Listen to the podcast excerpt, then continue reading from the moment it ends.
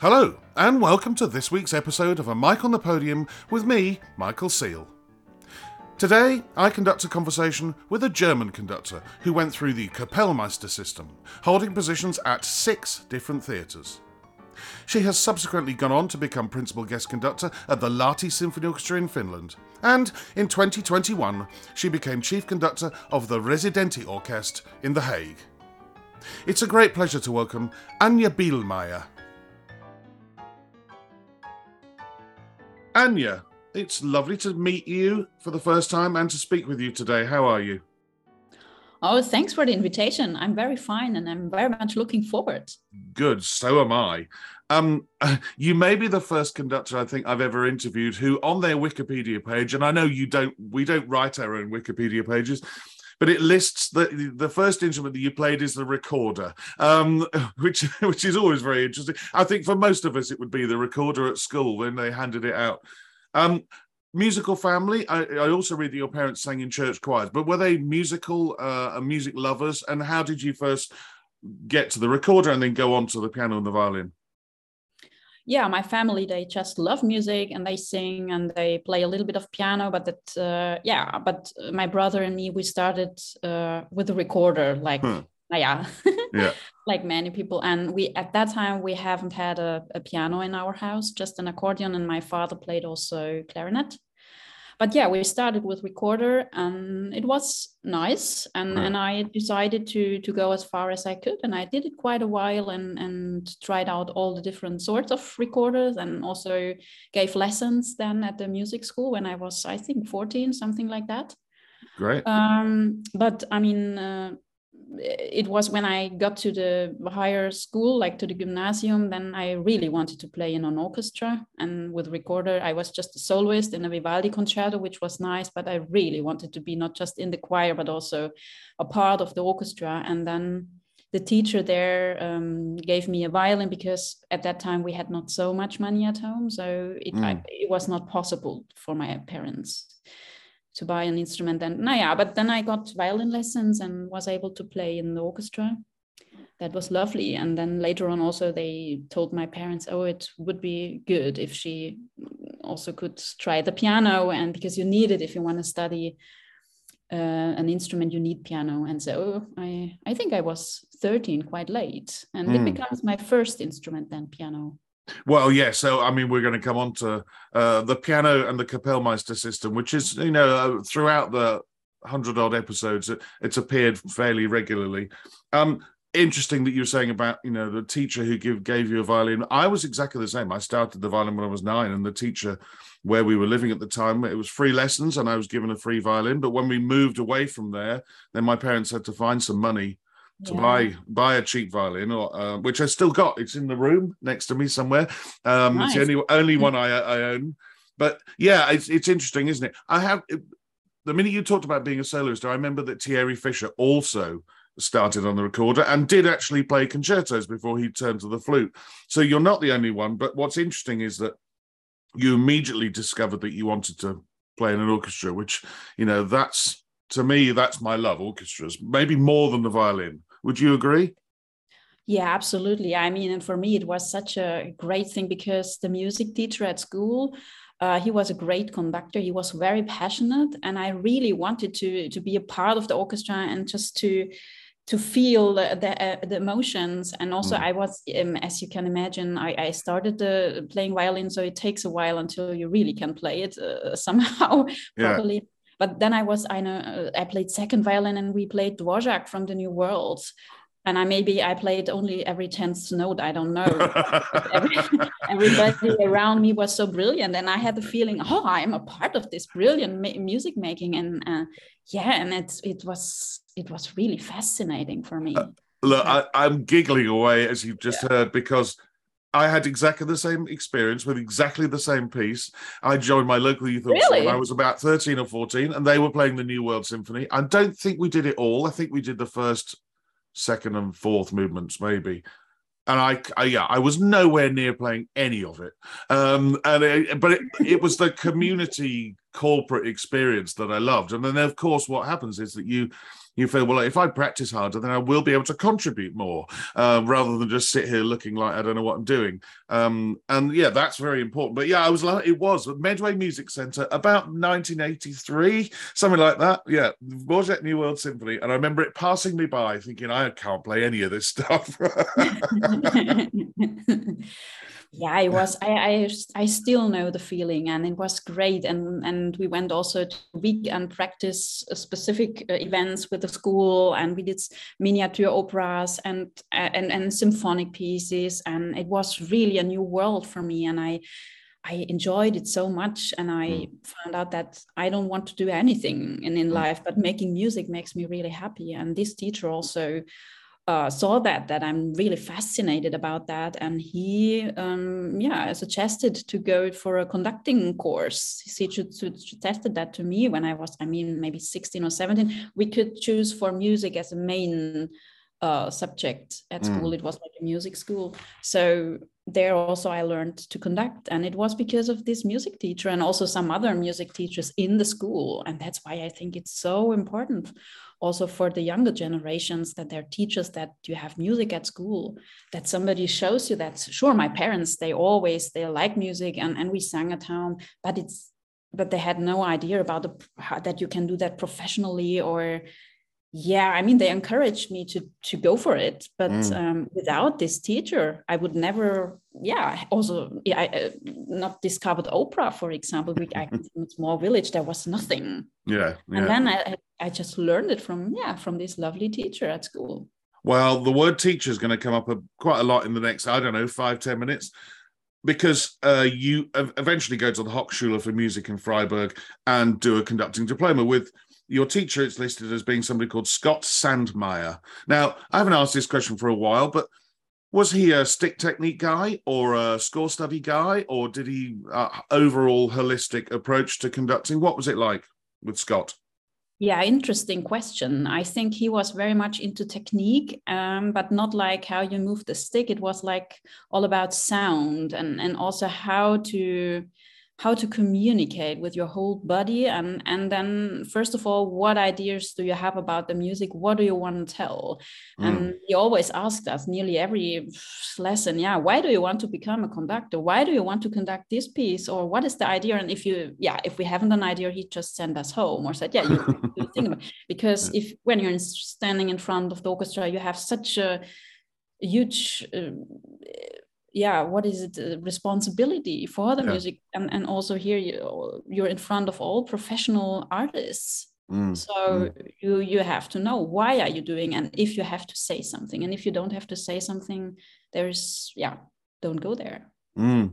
well uh, it's very interesting because you know sometimes you look at people who are who teach mainly technique and stick technique and sometimes I, you know, the with the names I've encountered before, the the word sound isn't really linked to it. It's more about clarity and ensemble rather than thinking about the sound and the music. Whereas there are other people who also teach like that who are very obsessed with drawing the sound from the orchestra by what you do with your gestures. Um, so it sounds like he was very much in that world rather than just thinking about ensemble and clarity. And would I be right in thinking that he was about drawing the sound out? Yeah, I mean, the main important sentence was always uh, one is down. Yeah. and, uh, so don't make it too complicated, but also be normal. Yeah. And being normal is very tricky in a way. So, and normal means normal moving, normal movements that that it's clear and that people, yeah.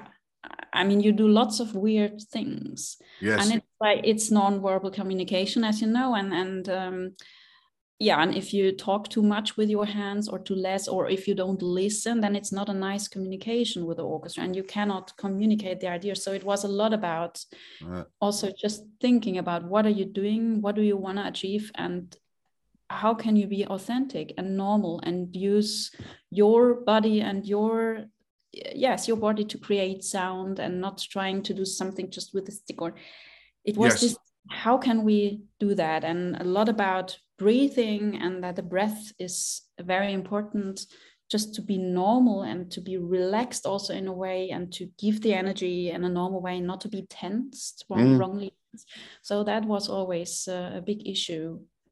Well i mean the phrase that i use when i teach and i suspect that it sounds like scott may well agree with me here when if i teach using video for instance i will pause it and say look at what you're doing with your hands and your arms here that's not what I consider to be universal body language. There are things that we all do that it doesn't matter where we are in the world. If we did that body language, somebody would understand what we're talking about, you know, and and and we as conductors we can use that all of the time. But there are certain positions we get ourselves in and you think well that's just a dance move. And i, I don't understand what that means. How what are you communicating to the orchestra?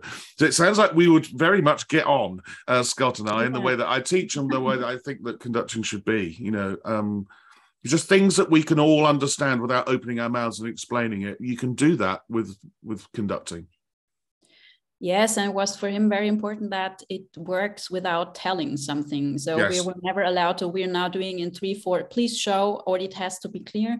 And that helped me a lot actually in, in the beginning, for mm. example, mm. also in the German system, when you you just get when you start as a repetitor, for example, with Dirigierverpflichtung, and then you get uh, maybe one chance uh, conducting an opera, but you just go there, jumping in. You have no rehearsal, and it has to work. And if the orchestra yeah. can follow, if your upbeats are not clear, if it's, now yeah, then it was your first and also last time. So you have to yeah. survive. Yeah, yeah. if your language is not clear, then it's much more tricky, and and it's less and less time on the podium. So the clearer you are, the easier it is to mm. get along and just to survive first of all and i think that's very important especially in the beginning of a career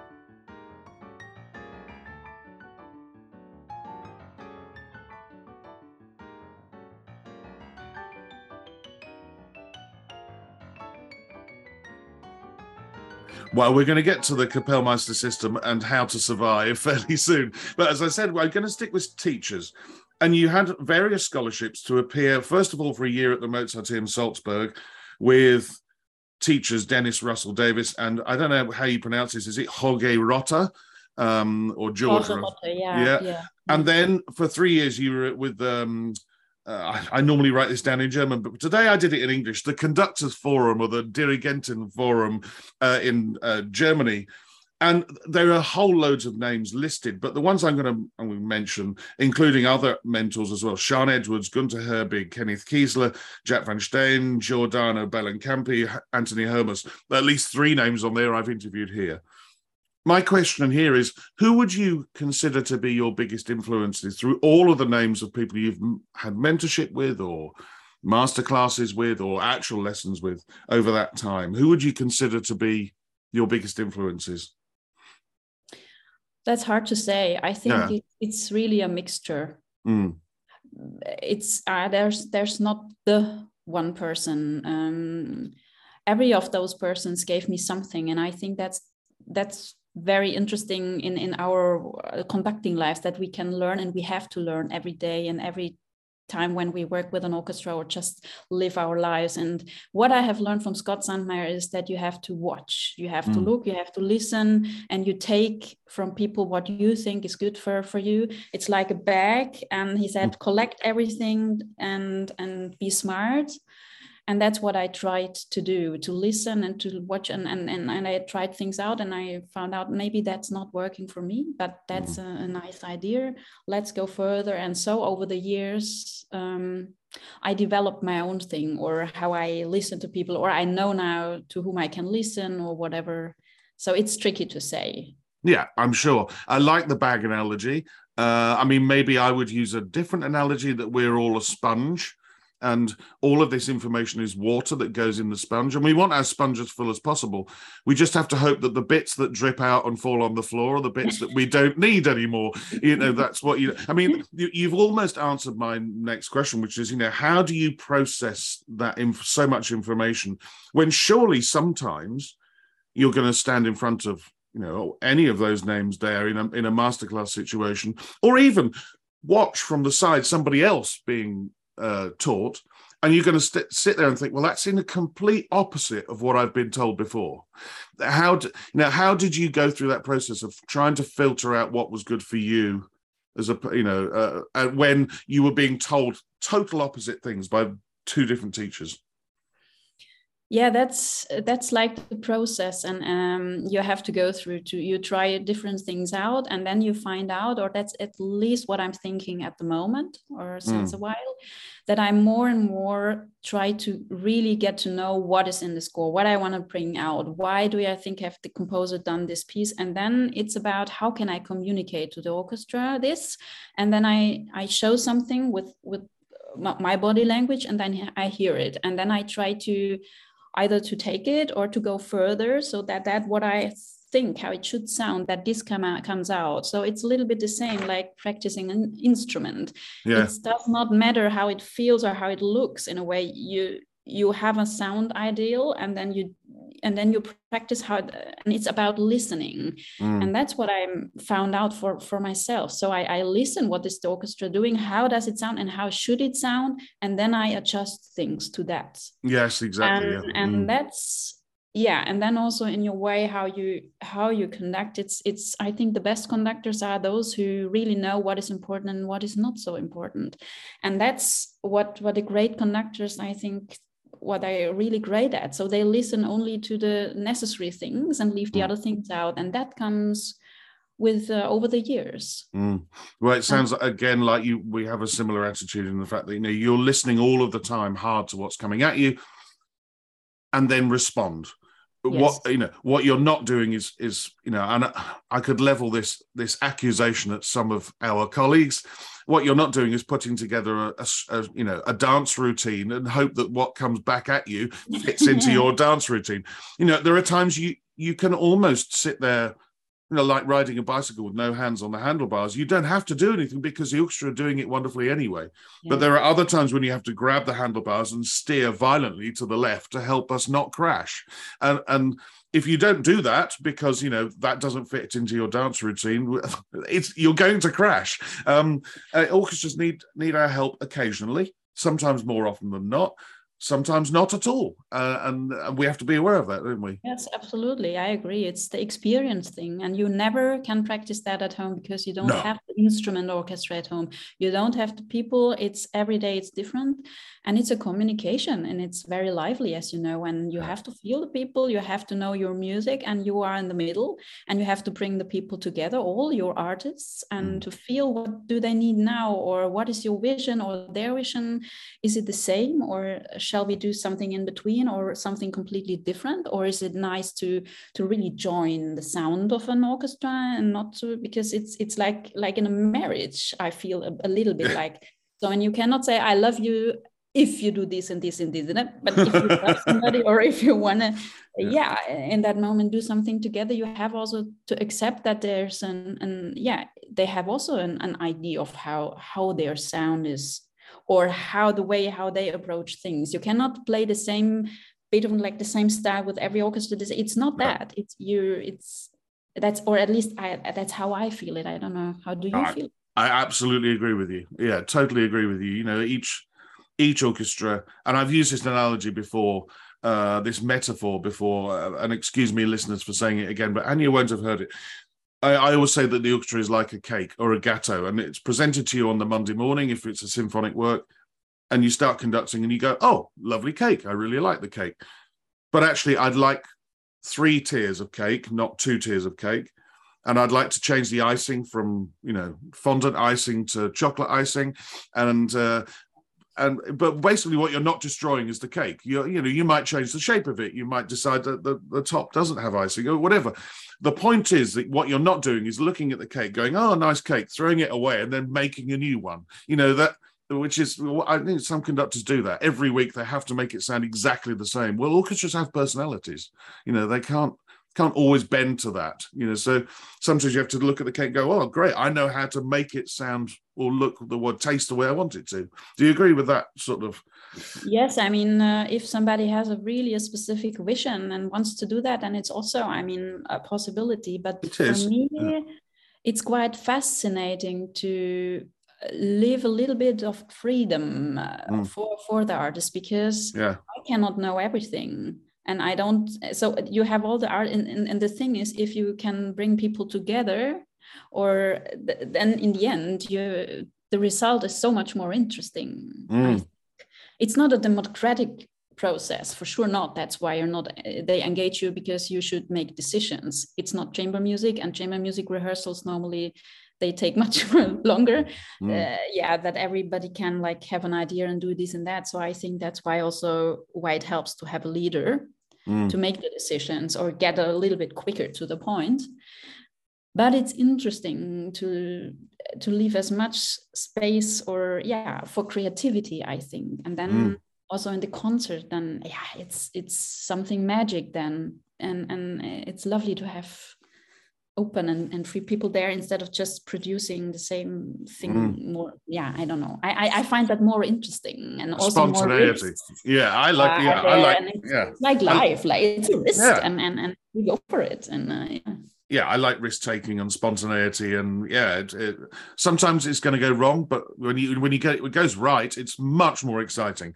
And yeah, you uh, and I, and the audience can feel it. You know, they can feel when an orchestra's, especially people who go and hear their same orchestra week in week out, then they feel the orchestra's really playing and really lifting up and really inspired. Um, yeah, they can feel it. They can definitely. yeah it's it's don't you think so it's so nice when the energy from the from the audience and then they focus concentrate and they feel it and then you get This energy all around and then it's like a circle closes you, you rehearse it's one thing but then in the concert when the energy and they listen and they feel it Mm. and this inspires also us a lot i think Now we mentioned it earlier. The piano became your your instrument, and you cannot enter the German Kapellmeister system without being a pianist. Let's face it, you can't do that.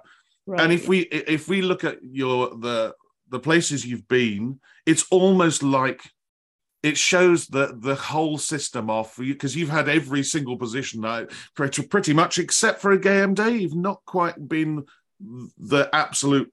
Uh, am I right in thinking that yet? Yes. Not not Yes. quite yet. So, for instance, uh, I'm just going to quickly, dear listener, list the places that Anja's been. Between uh, 06 and 2010, you were repetitor with conducting duties. Is that correct? At Theater Coburg, Theater Görlitz, and Theater for Niedersachsen-Hildesheim. Then, between 2010 and 2013, you were second Kapellmeister and assistant to the general music director at Theater Chemnitz. The same position, 13 to 15 at Staatsoper Hanover, and then 15 to 18, you became first Kapellmeister and deputy general music director at the Staatstheater Kassel. Now, that's quite a system, isn't it? The- This pyramid and, and sort of working system. When you start in the Kapellmeister system, is that laid out in front of you? You know that this is where you're going to start right at the beginning, repetiteuring, and as you said earlier, suddenly needing to jump in for one performance of an opera with no rehearsal, knowing that eventually, through many, many, many years in theatres, that you're going to go to the top. Is that all laid out in front of you when you start?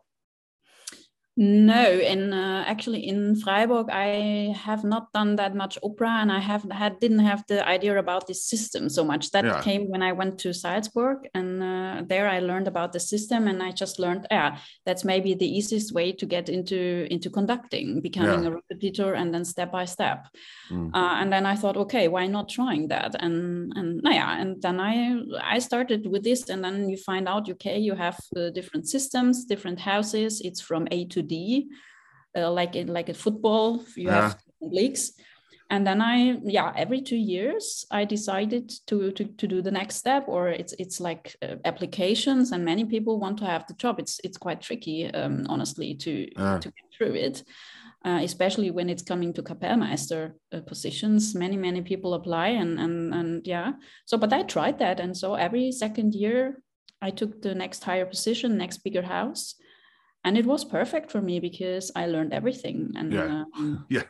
And, and did it and i saw many people many singers and i saw many conductors and also the way how you maybe should not do it or how you should not treat people uh, Mhm. or be yeah so it's uh, it's a tough system and um yeah and and after that everything is really much easier i Yeah. mean or you- it's not yeah it's it's a tough thing really yeah you're not the first person to say tough. Um, the first person I interviewed on here to talk about the Kapellmeister system was Kevin John Edusei, and ah, he, yeah mm, he called it brutal. I've then uh, you know, ask that of Alexander Joel, of Antony Hermus, of Leslie Suganandarajah, uh, all of them going through. And they, when I mentioned the word brutal, there there was a nod and a smile, and a you know, uh, I mean, if you look at the the the other thing I've often said about this system is that you know there are there are so many different types of conductors and conducting career. You get the ones who are in their early 20s who win a competition and then they're out on the stage straight away. We see them at symphony orchestras we see them doing opera. There are others like myself who were orchestra musicians and then emerge later on.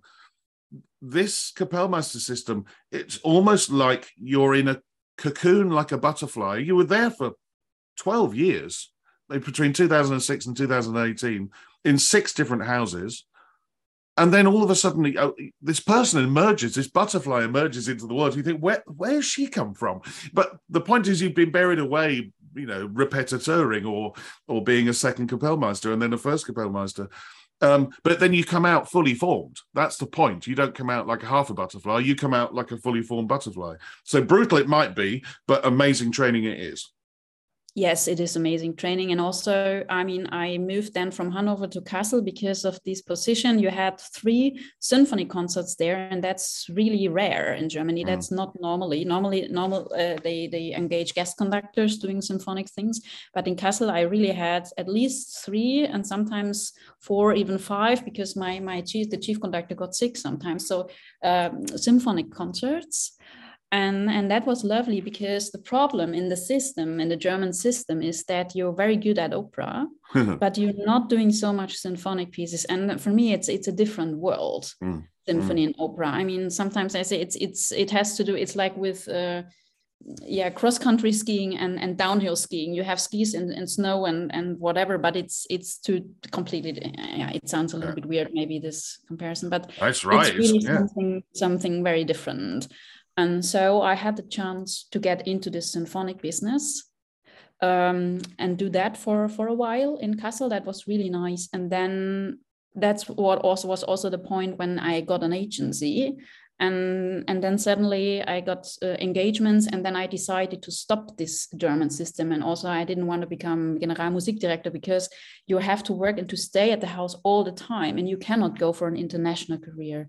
That's mm. very very complicated. So you're really stuck in the system. And i'm quite happy that uh, that i have now the possibility to to have opera still because i love opera in my life, but also the international business with symphonic conducting, and that's really lovely. So mm. I was really lucky in a way mm. that that's this butterfly thing, mm. this nice, nice idea of you, yeah, that this worked for me.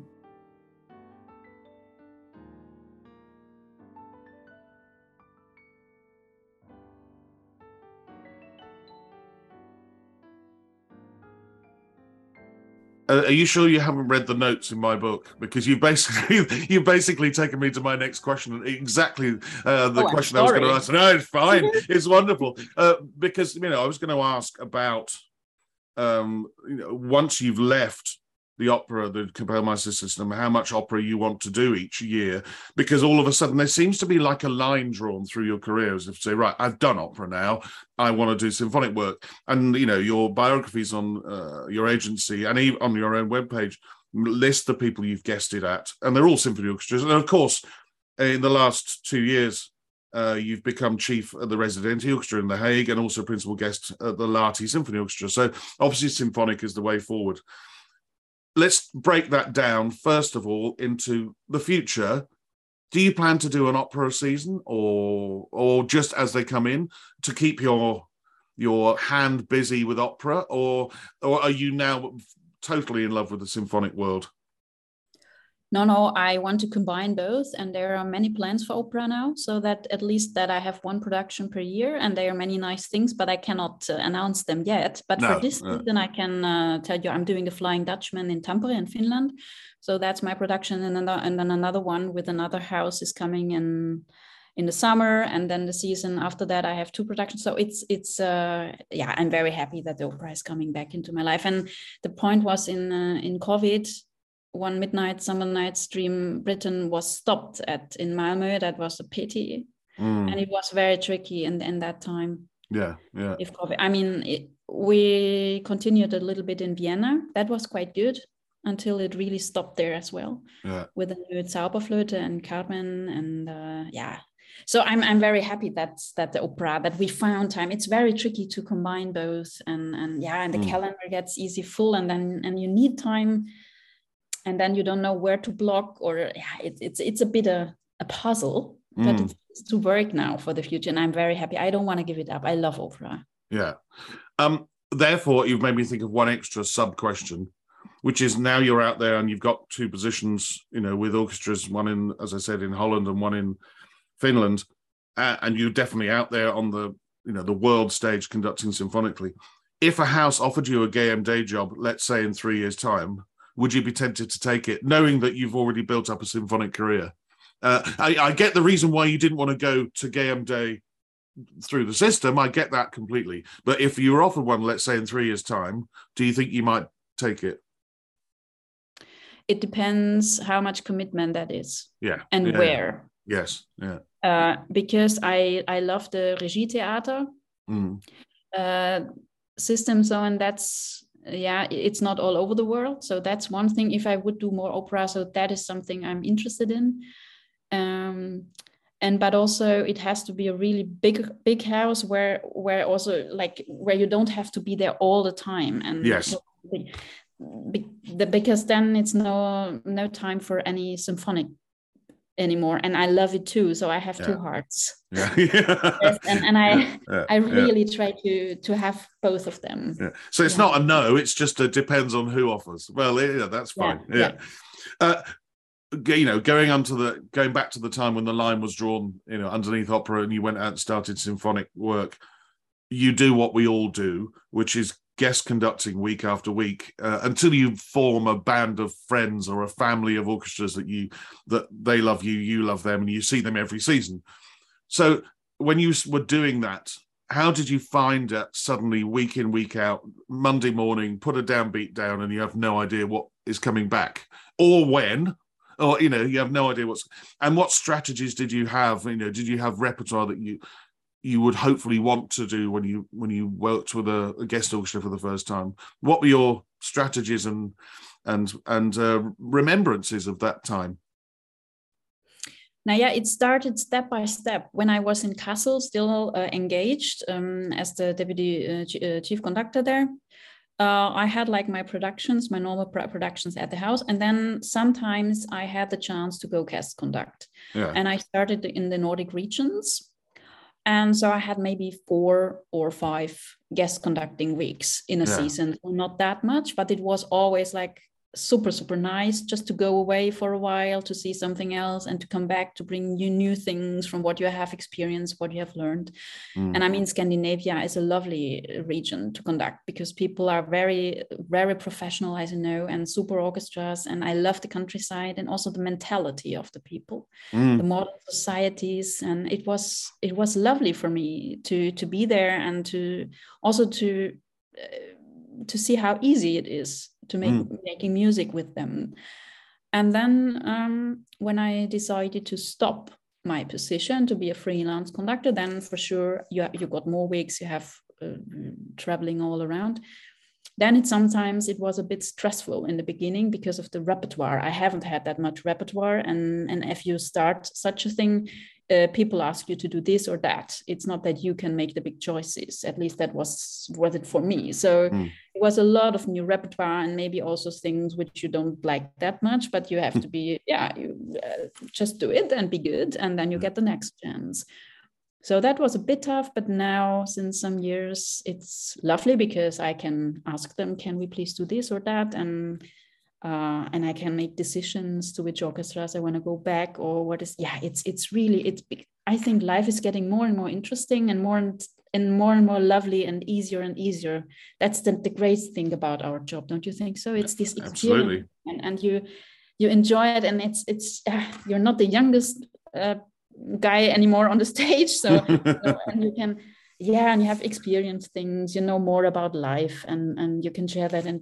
be much more relaxed about everything and yeah i really enjoy it a lot You're absolutely right. You know that I can think of a couple of orchestras where you know you go because they want to see you conduct and they want to experience what you're like because they've been told you're good and you turn up there for the first time you haven't cho- you haven't chosen any of the music at all and sometimes as you said you have to conduct a piece that you particularly maybe don't like but you have to be an advocate and you have to sell it to the, uh, yes. the orchestra yeah. and then on to the audience and then you know they like you and you like them and you go back and then you go back and then there comes that lovely moment when the the intendant or the chief executive through your agent or directly says to you, "What would you like to do next time you come back?" Yeah, and you think, "Ah, right, okay, right." And you get to the point. Absolutely. Yeah, you, exactly. And it's lovely yeah. in a way. I mean, maybe it's great to win a, a, competition for sure, but I have not. I mean, my prizes were not so big at at competitions. Uh, I just won one prize at the competition and it was yeah far too early for me also so many people can do that but for me it went really step by step and nobody gave me any present i just got maybe a small chance and then i took it and then mm. the next chance came and and step by so everything what i have done is on the, i have done it on my own and i'm mm. very proud about that i have to say and when i'm standing in front of, of an orchestra i'm still myself and and i, I know what i can do and i'm in, in peace with mm. myself and i can say yes i'm here and uh, I, I do what I can, and I know that it's not because of an agency or because of I don't know. So it was not just luck; it was hard work. Yeah. Uh, oh, absolutely. Yeah. yeah. yeah, That is good. Of course, absolutely. Yeah, yeah. I mean, you know, I, I, I I'm not sure I would, uh, but I'm not a good enough pianist. I'm not sure I'd have survived 12 years in the Kapellmeister system.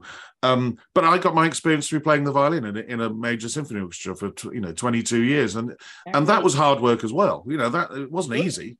Um, so yeah, it, it, it's getting to that stage where you can stand in front of an orchestra and go, you know, I've done the hard yards, as they say in a sporting term. You know, I've put in my my 10,000 hours of, uh, to use another term from a book, I've done all of that sort of stuff. I know I can rely on that.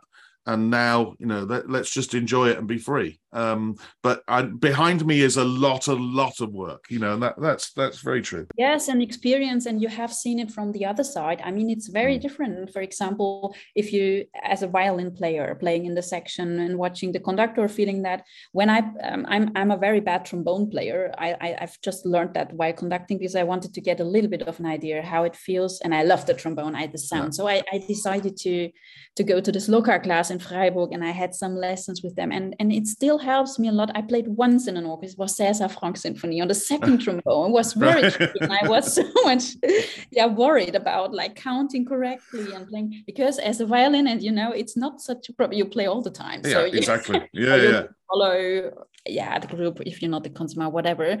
So I understand now Mm. because I have felt it myself how it is to be so far away from the conductor, being alone, being an, playing a louder instrument, doing this and that. So it's about this perspective thing and about lots of experience, and and and it's you have to know so many things mm. in, on our position or to understand or just to be open and to be sensitive to so many aspects so it's it's, it's great that mm. you have done that with your violin and and that's why why are you so brilliant at your in, in your job uh, because of that i think so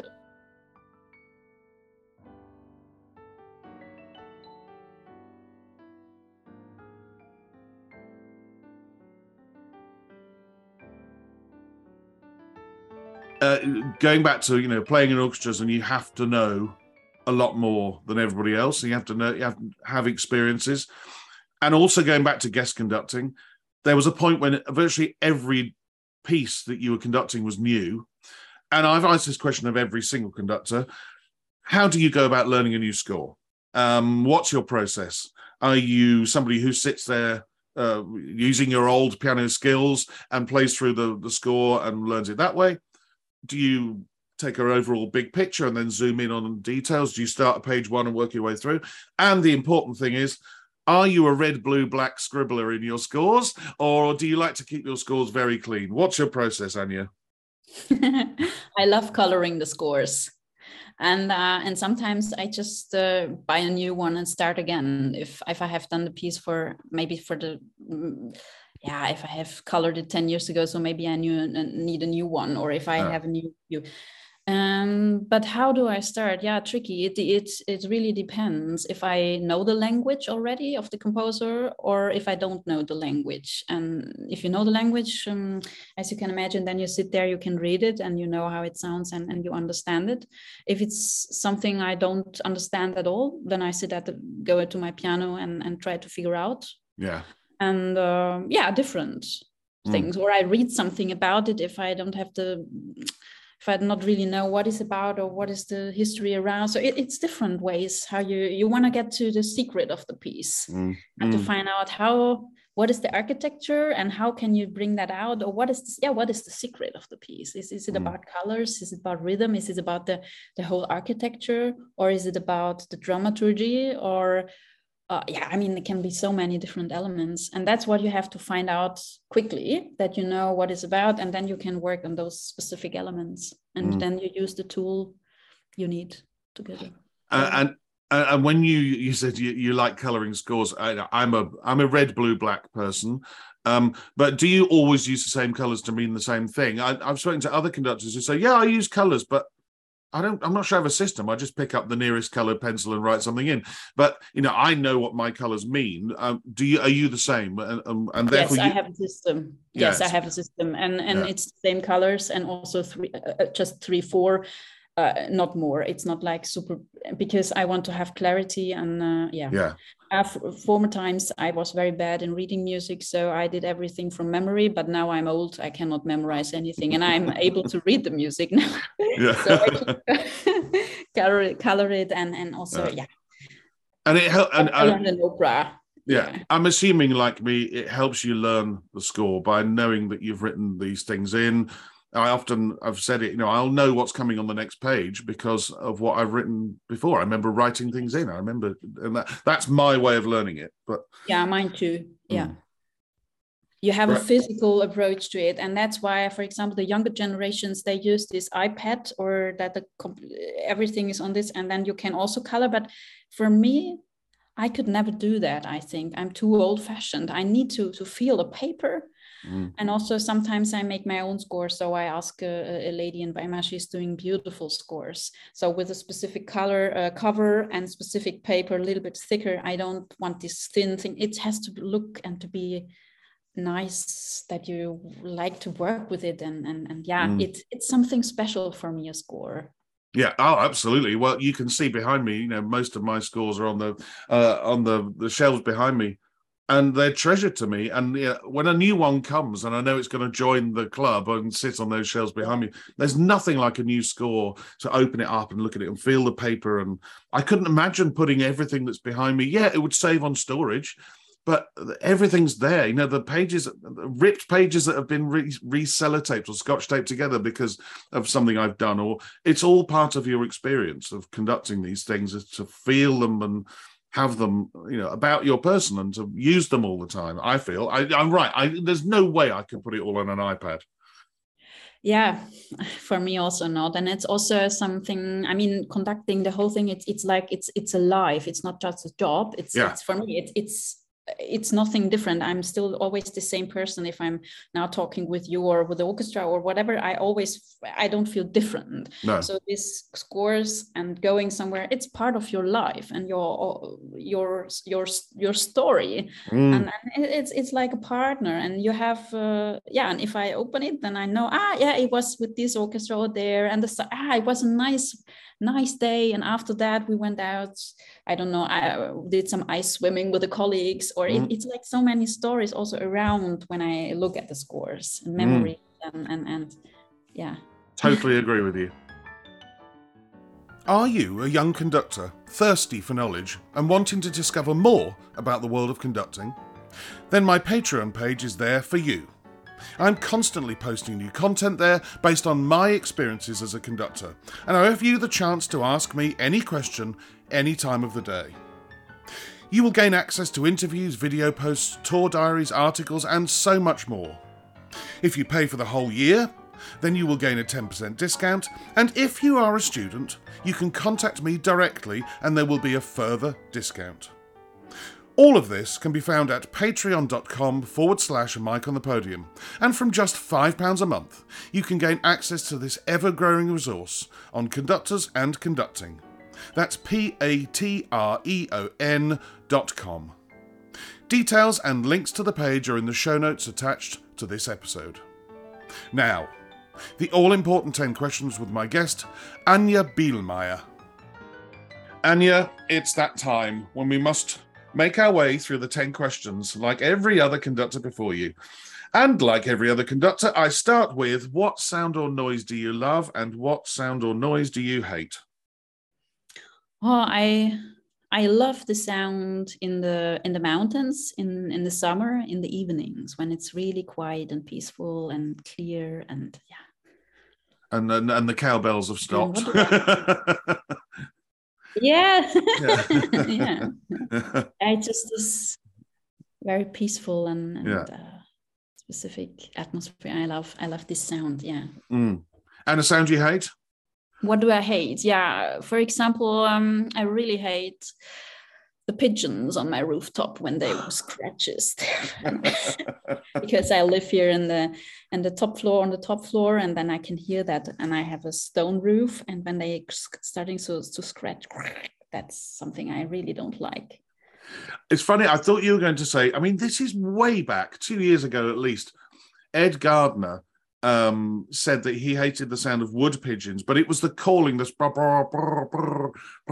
because we were in the middle of lockdown, oh, and, wow. and all you can. He said it, it stops me studying. He said he, because I've got my head in a score, and then all of a sudden a wood pigeon will sit outside the window. Yeah, he said all music stops because of this repetitive rhythm. I thought you were going to say that, but yeah, the scratching on the roof. Uh, you know, I I have a similar thing here, but yeah, you, that that bothers me less than the call of the bird. Number three, if you had 24 hours free, what would you spend it doing?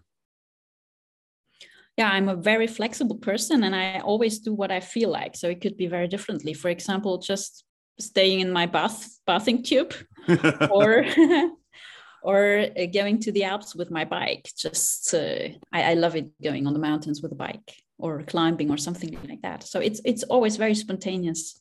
Mm. Yeah, you, if you were in a big city, somewhere you didn't know, are there certain areas? Would you go and have a nice meal and a, a wander about, or are you a museum person, an art gallery person, or again, are you just going to go with the flow and see what happens when you get there? Yeah, it really depends. What, yeah, for example, if the weather is brilliant, I would not go into museum. For example, oh. then I, I would prefer to discover something out in the nature. Uh, or if the weather is like so, it's I don't know, it's or if i'm in the mood to have some nice food then i yeah. do this or hanging out with friends or whatever. It's it's i do a lot of different things. But I, I, I just do what i feel like. I'm very yeah. spontaneous and i never know what's gonna happen. Good. Uh, i agree with you. I'm very much the same.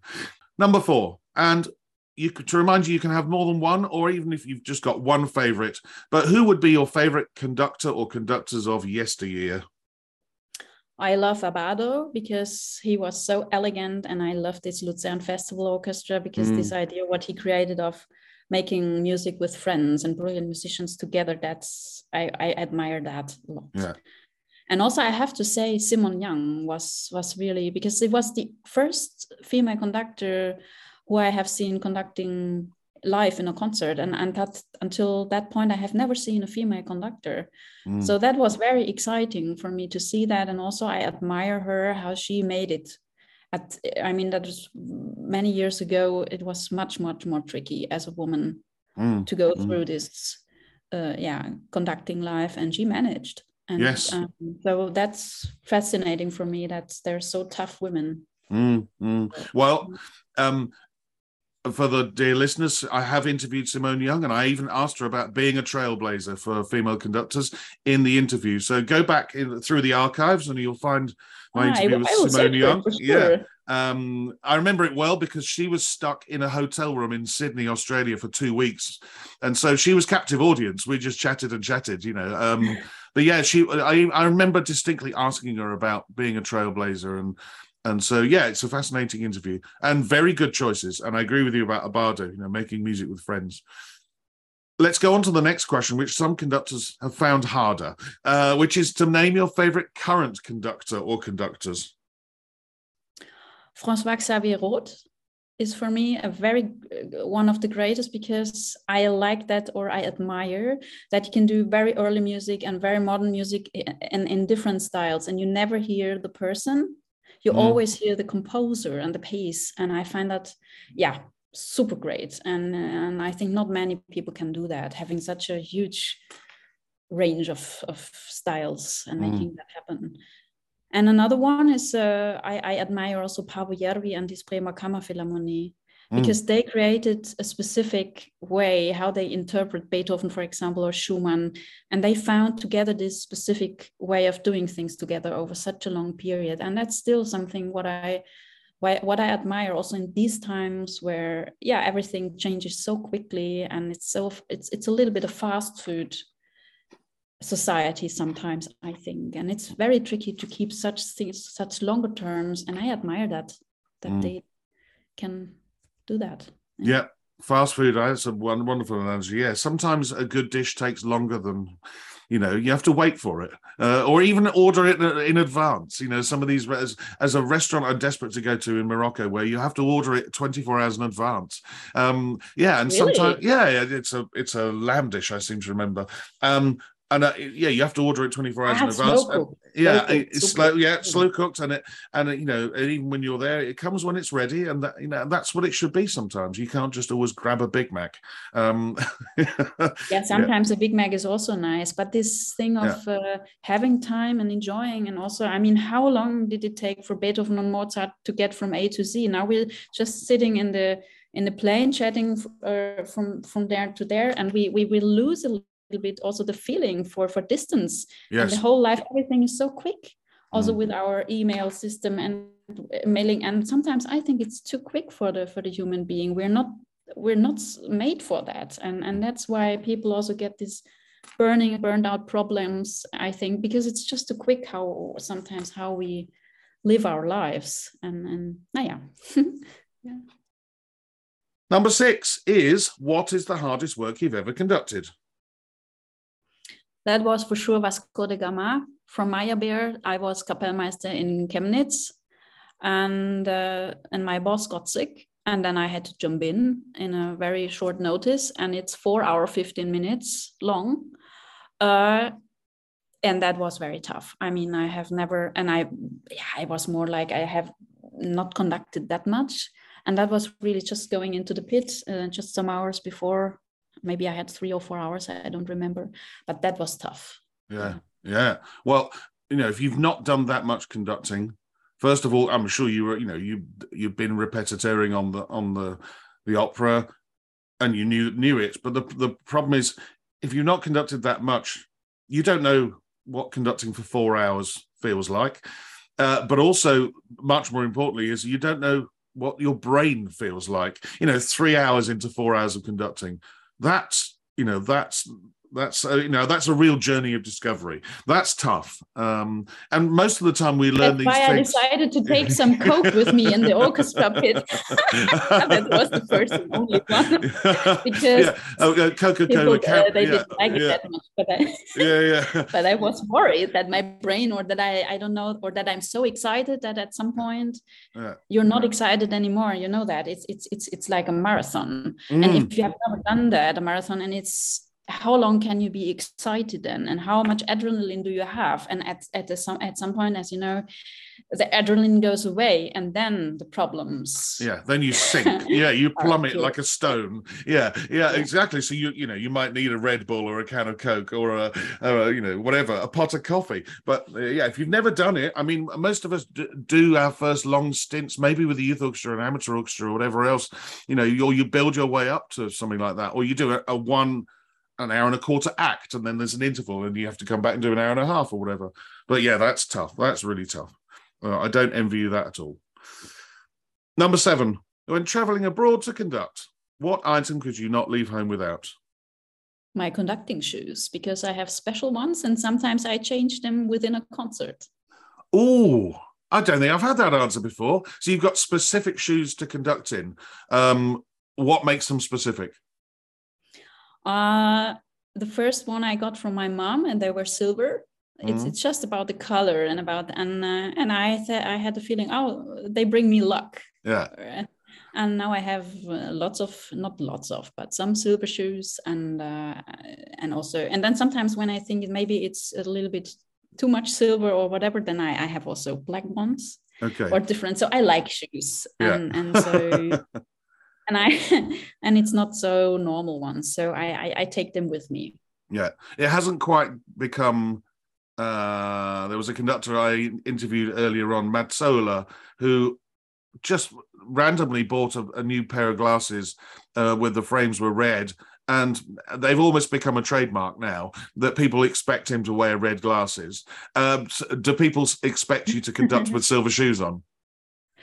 Uh, not yet Not yet, But, uh, but but, let's but let's see. Yeah, yeah. Uh, number eight. What's the one thing you would change about being a conductor? yeah i think it's um, i would like to program whatever makes sense for me without uh, uh, looking at the box office or looking at finances that would be super just about which combination would be super or good for the orchestra or interesting to program because i think we lose a little bit this variety and programming and we're all, uh, just afraid that maybe the audience will not like it. But I think if we choose right programs, just the, that the content is brilliant, the music is brilliant, or the combination, like with foods that you find Mm, specific things, or maybe also very crazy things, but there is audience because they, I think they want quality. And if we perform in the right way and bring the right compositions together, then I think it will be also successful. But it, at the moment, I'm a little bit. I think people are so much afraid, and then it it goes into the best of twenty a little bit. oh, I, I'm I'm nodding away because I agree with you so wholeheartedly. I've had a couple of programs. I'm not going to mention which orchestra um, or orchestras, but one in one in particular that drove me insane because the concerto I wanted to do was not very well known, but it really fitted with the other two English pieces in the concert, and this was an English viola concerto. It would have been an incredible concert. And I was told, yeah, you can have the overture, yeah, you can have the symphony, but you've got to do the Grieg piano concerto with it. And it just didn't go. And I, to this day, I don't believe that there are people who come to concerts just to watch the Grieg piano concerto. We've all seen it so often. I'm sure people would have rather have come and heard the York Bowen viola concerto because, frankly, it's amazing and Yeah, different, yeah. and people wouldn't have heard it. But yeah, that it's happened to me uh, on a few occasions, and yeah, and actually often it's been the Grieg piano concerto that people put in, and I think I always think to myself, who's coming just to watch the Grieg piano concerto? Um, you know, uh, I have yeah. never conducted it. Lucky you. Lucky you. Nobody asked me. so it's very funny. I mean, But, uh, yeah, honestly, I agree I, completely what you yeah, said. So I think we should be more brave and more art, art yeah, more artists and just and, and believe in the quality of art and programming. Yeah. Uh, look, I've got nothing against the Grieg piano concerto. It's a masterpiece for a reason, and I've had some wonderful experiences conducting it. But I, I just, I, you know, I don't like the fact that it's used. You know, uh, we, we can sell some more seats if we put the Grieg in, or Chaik one, or whatever it is, or you know, Yeah. um, whatever. Uh, sometimes take the risk, and you'll maybe have a, a much more enriching experience. Anyway, uh, I'll get off my high horse and stop whinging. Number nine. What profession other than your own would you like to attempt? I think I would love to make documentaries and just Ooh. travel around the world, having adventures, discovering people, nature, these cultures, interviewing people, something like this. Yeah. Because It- that's also what I find super exciting about my job and yes, uh, traveling around and learning new languages and people and getting to know what they're doing and culture. Yeah, that's I find that extremely fascinating. And so it sounds like a travel a travel documentary TV presenter type person. yeah, Well, maybe why yeah. not? Or, or, or, or would you? I mean, would you like to be in front of the camera, or would you rather be behind the camera directing? Uh, actually, I don't know. It's more about that I just love to travel and to experience and having adventures. And yeah. I mean, if you think about you have to make money with it or to, to to make a living out with it, yeah, then I don't know. Then you find something how you how you can sell that. But yeah. it's, it's more that I'm very interested yeah, yeah. In, in lots of things and fascinated about people and their way of living. Number 10, which the listeners will know is my favorite question. And you've sort of mentioned the fact that you like food and drink and traveling. So hopefully your answer has got something to do with that. But number 10, for any new listeners out there, is if the world were to end tonight, what would be your choice of final meal and drink? For sure, some self made pasta with truffles Ooh. and a nice glass of red wine, yeah. for example. Mm. Oh, that's very nice. Uh, and um, are we talking raviolis or are we talking uh, spaghetti, linguine? Tagliatelle. Tagliatelle with truffle and a glass of red wine. Simple yeah, yet delicious. Butter, you know, just a little bit butter and nothing, nothing too too much. It's just simple, but oh, yeah. I, yeah. I love it. Yeah, absolutely. Simple yet delicious. Mm. Really, really great answer. And I've had a great hour. It's been wonderful chatting and finding out all about you. And I hope in the future, and you know, maybe you can cook it or we can eat it out. We bump into each other somewhere and we can have some pasta and a glass of Cote de Rhone. It would be lovely, Anja. Oh, that would be great. Yes. And thank you so much for having me and all the best for you and your podcast in the future. I think it's fantastic. And yeah, it's great for the classical music that you're doing that.